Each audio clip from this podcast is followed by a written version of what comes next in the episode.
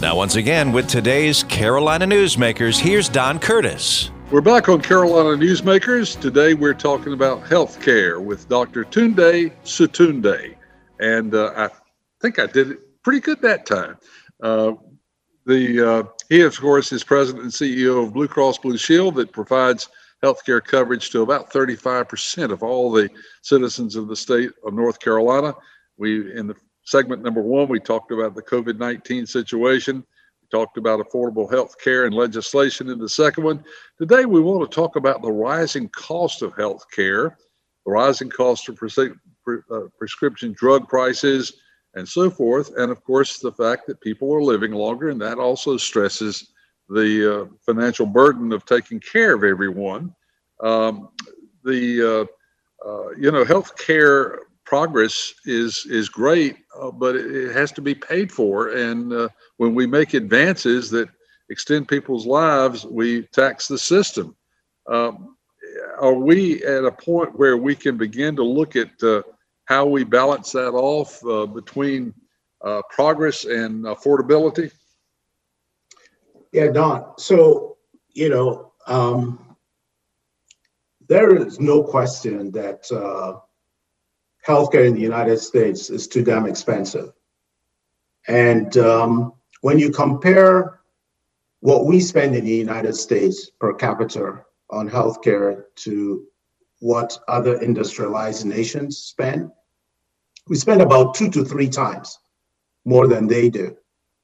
And it gets even worse because the life expectancy, you just mentioned prolonging life, the life expectancy in the United States is much lower than in those other countries. So, what that tells us is that we pay more for healthcare, but we get less in terms of value and outcomes.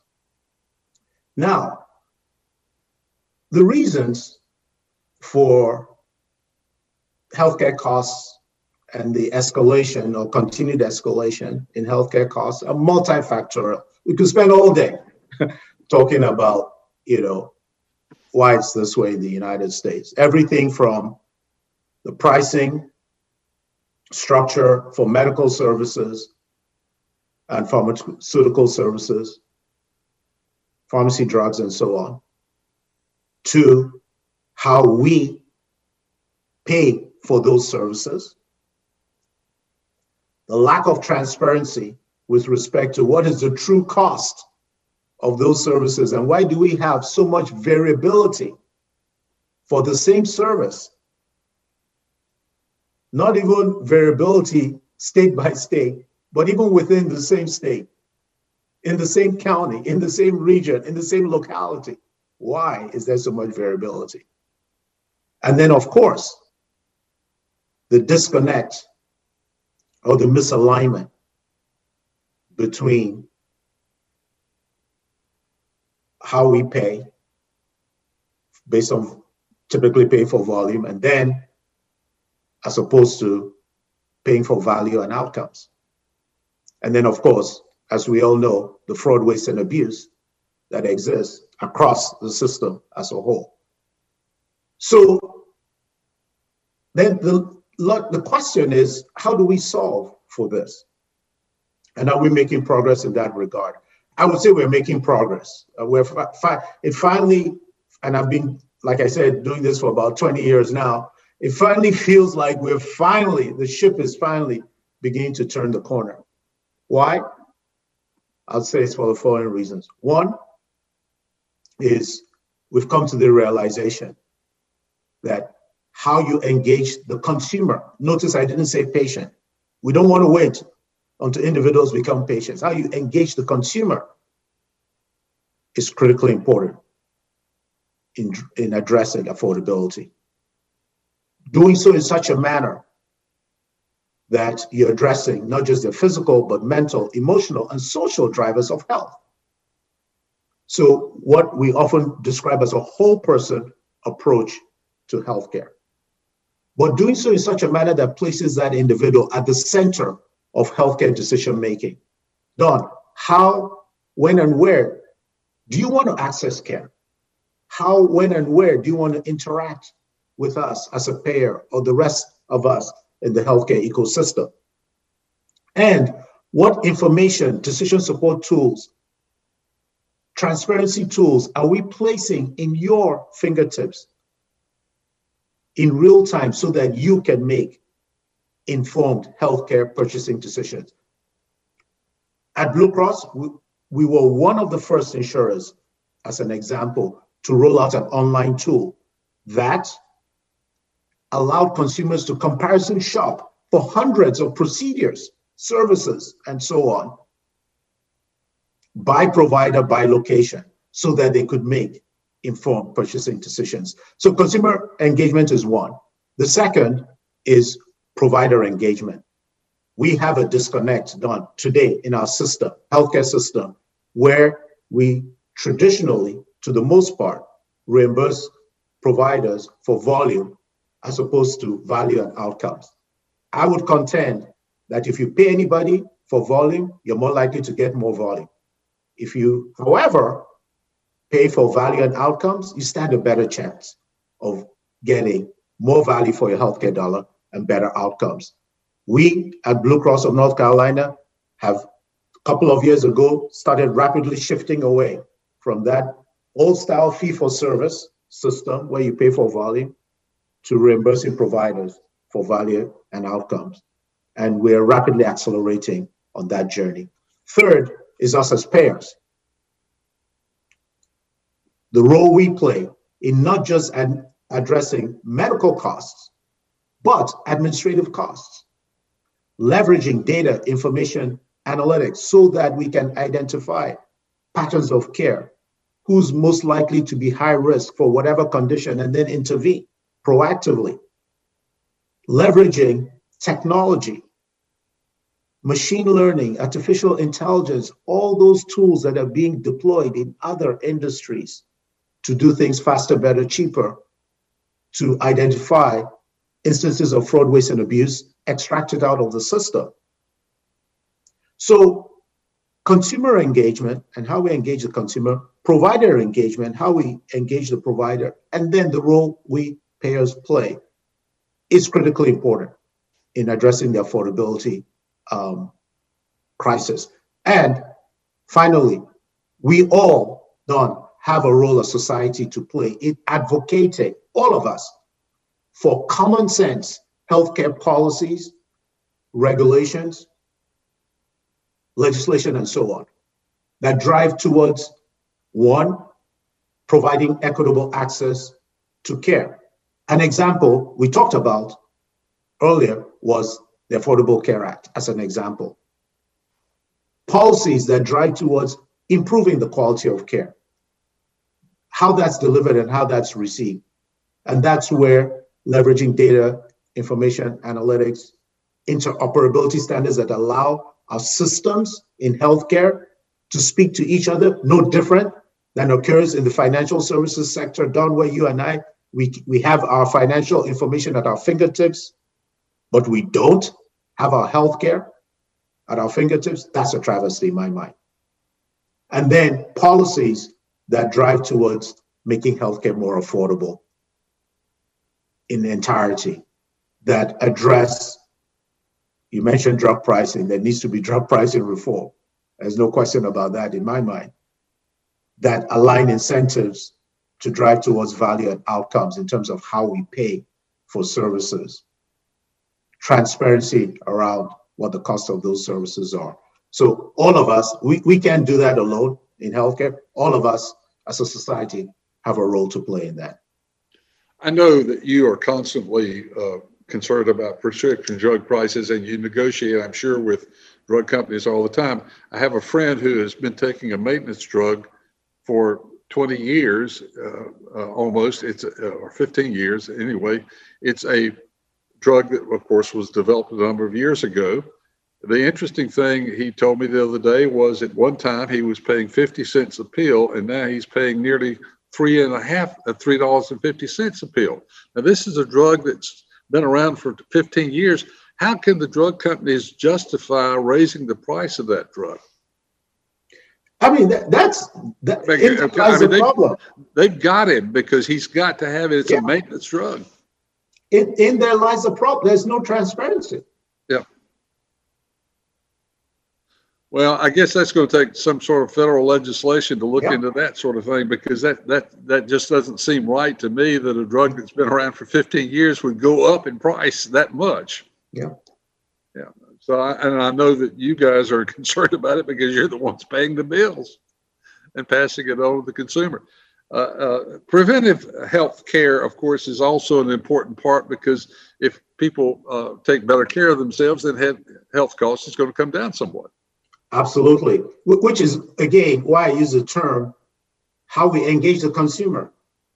You know, you know this, Don, because um, you've lived in this world. You know, if, if you're engaging the, the patient, that's not after the fact because now they're a patient.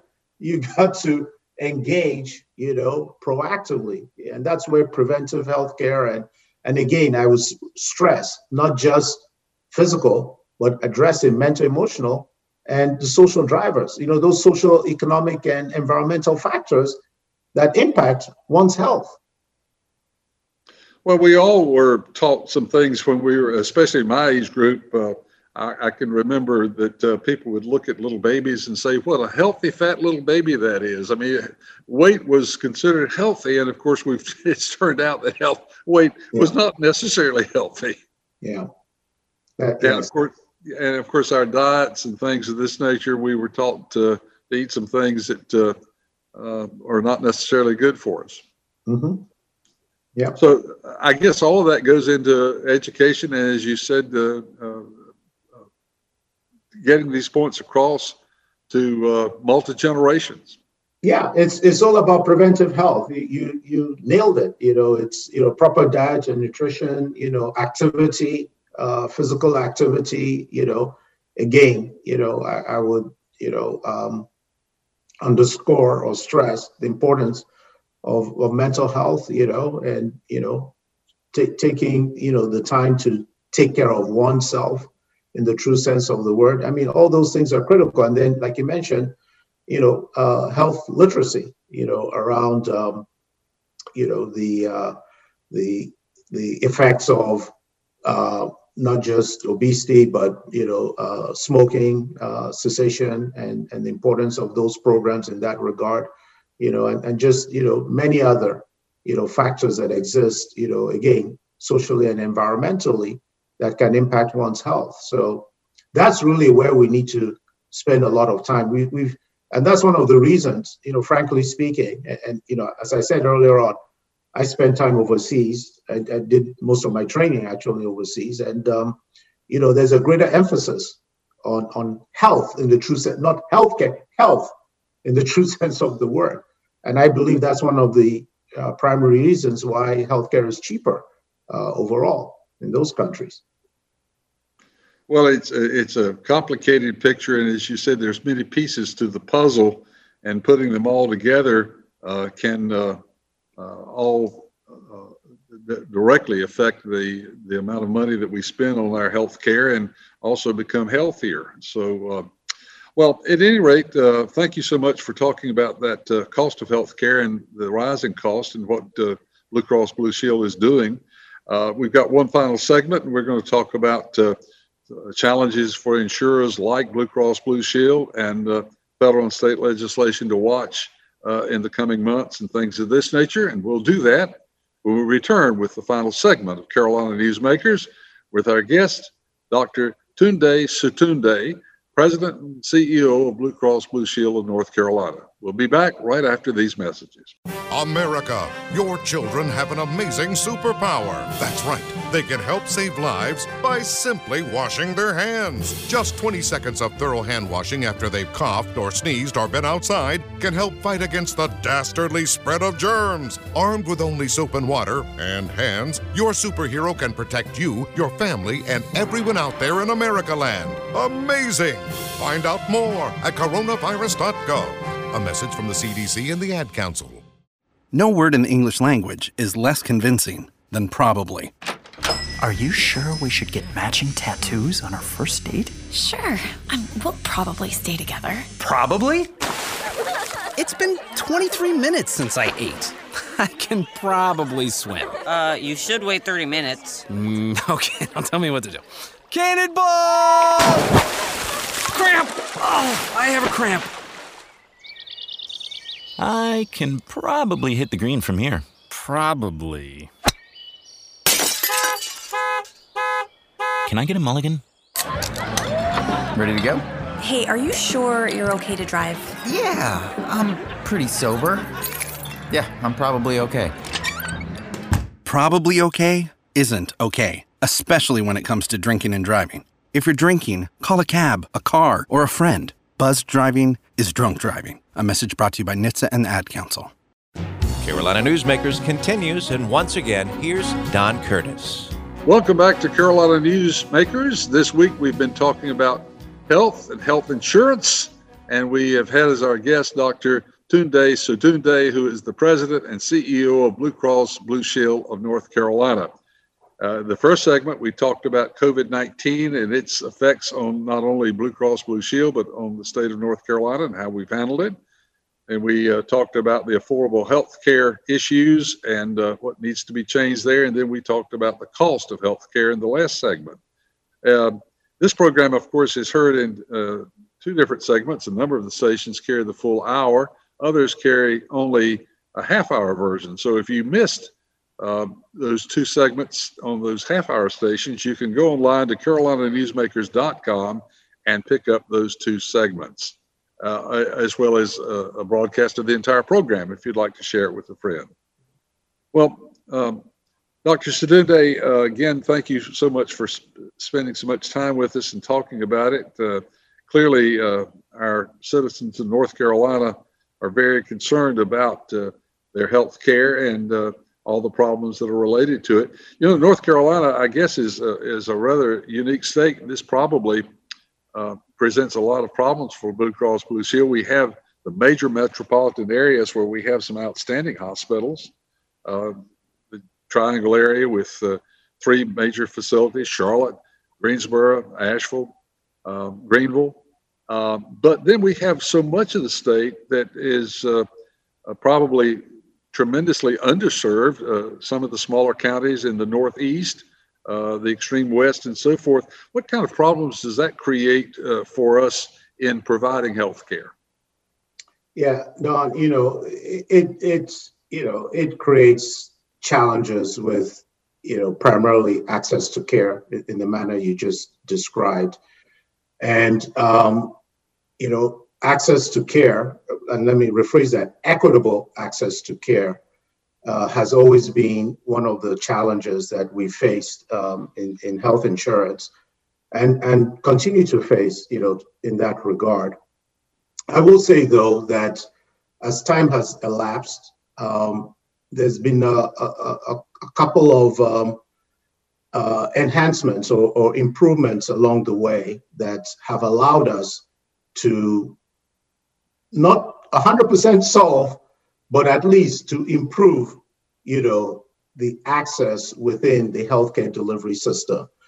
So a couple of examples that I would highlight or underscore are the following. You know, one is, you know, with respect to um, providing and supporting, and, and we've done this at Blue Cross from an organizational and also from a uh, leveraging our foundation, which is a separate 501c3 um, entity to expand uh, access to rural care through rural health clinics, right? So that has been, you know, one avenue. The other, obviously, within the healthcare system, has been to, you know, continuously advocate for um, healthcare practitioners to be able to practice at the highest levels of their licensure. So, for example, advanced nurse practitioners, you know, um, uh, health uh, uh education, uh, improving the health education workforce that exists within our rural communities. We've actually um, provided scholarships, you know, to community colleges, you know, in that regard to help, you know, increase the output of uh, such individuals. You know, we've also, you know, most recently, and I, I will have to confess, it was accelerated by this COVID pandemic we're all dealing with, expanded access to telehealth, right? So that individuals uh, across the state, wherever they may reside, right, wherever they may work or live, could now access care, not just to primary care, but also to specialty care. So these tertiary centers, the UNCs, the Dukes, you know, the academic medical centers that you reference, you know, that are primarily in our major cities. Now, individuals in rural parts, you know, of the state can now access specialty care, you know, leveraging telehealth. Broadband access is, you know, continues to be a challenge, but I know that, you know, we've made a lot of strides, you know, in, in that um, in that regard. Um, and then, you know, I, I would say that, um, you know, we've also, and, and I think this is has where the coalition of, of, of the willing, um, you know, comes into play. I think as an industry, with respect to um, certificate of need and, you know, reforms that we've all talked about, you know, within that process, I think that is also another opportunity that presents itself or could present itself for us, you know, very surgically, let me use that term, and very thoughtfully identifying what are these opportunities, you know, within rural areas, but not just our rural areas, across our state to provide for those services that today are significantly lacking or might be available, but are extremely expensive because you know there's a monopoly on those services. So there's not one single answer um, to that uh, you know dilemma that we face, but I do feel that we do have some levers, and we are pulling on those levers and need to continue to accelerate the work in that regard. So, what are the uh, biggest challenges for insurers like Blue Cross Blue Shield uh, in the short term and long term? That's a great question, Don. I would say, let me start off with the long term. Um, providing for equitable access to affordable, quality healthcare, to which healthcare coverage is foundational, to me is has been and will continue to be a challenge in the foreseeable future. And not only that, pushing healthcare further to be better simpler, easier to navigate because as we all know, even for I as a healthcare professional, as a patient, having to navigate through the system is is uh, is mind-boggling. Let me just put it that way, right? And then more affordable. So better, simpler, and more affordable healthcare, I think will continue to be a, long-term challenge, but opportunity. I like to think about in terms of opportunity for us. In the more near to medium term, I would say it comes down to the following. One is the COVID pandemic. None of us has a crystal ball to be able to, with any level of certainty, determine what the short, medium, and long term impact of the pandemic is going to be, not just on the health of our economy, but the health of all of us, right? All of us our physical health, our mental health, emotional health, and so on. So that's one. Two is we have a new administration up in DC. So what that is going to mean, or what could come down the pike with respect to legislation, uh, uh, regulation, healthcare policies, or policies that could impact healthcare as a whole, is yet to be seen and, and will play out over time. And then the third that I would say is the uh, competitiveness uh, of of our, of the healthcare environment. It's become super hyper competitive, uh, to say the least. We have, um, you know, not just the traditional competitors, you know, insurers, uh, so to speak, but we also, you know, now have a lot of provider consolidation, health plan consolidation going on, and everything in between. You know, we have a lot of um, private equity firms now coming into the healthcare space, buying up healthcare assets, you know, startups and so on.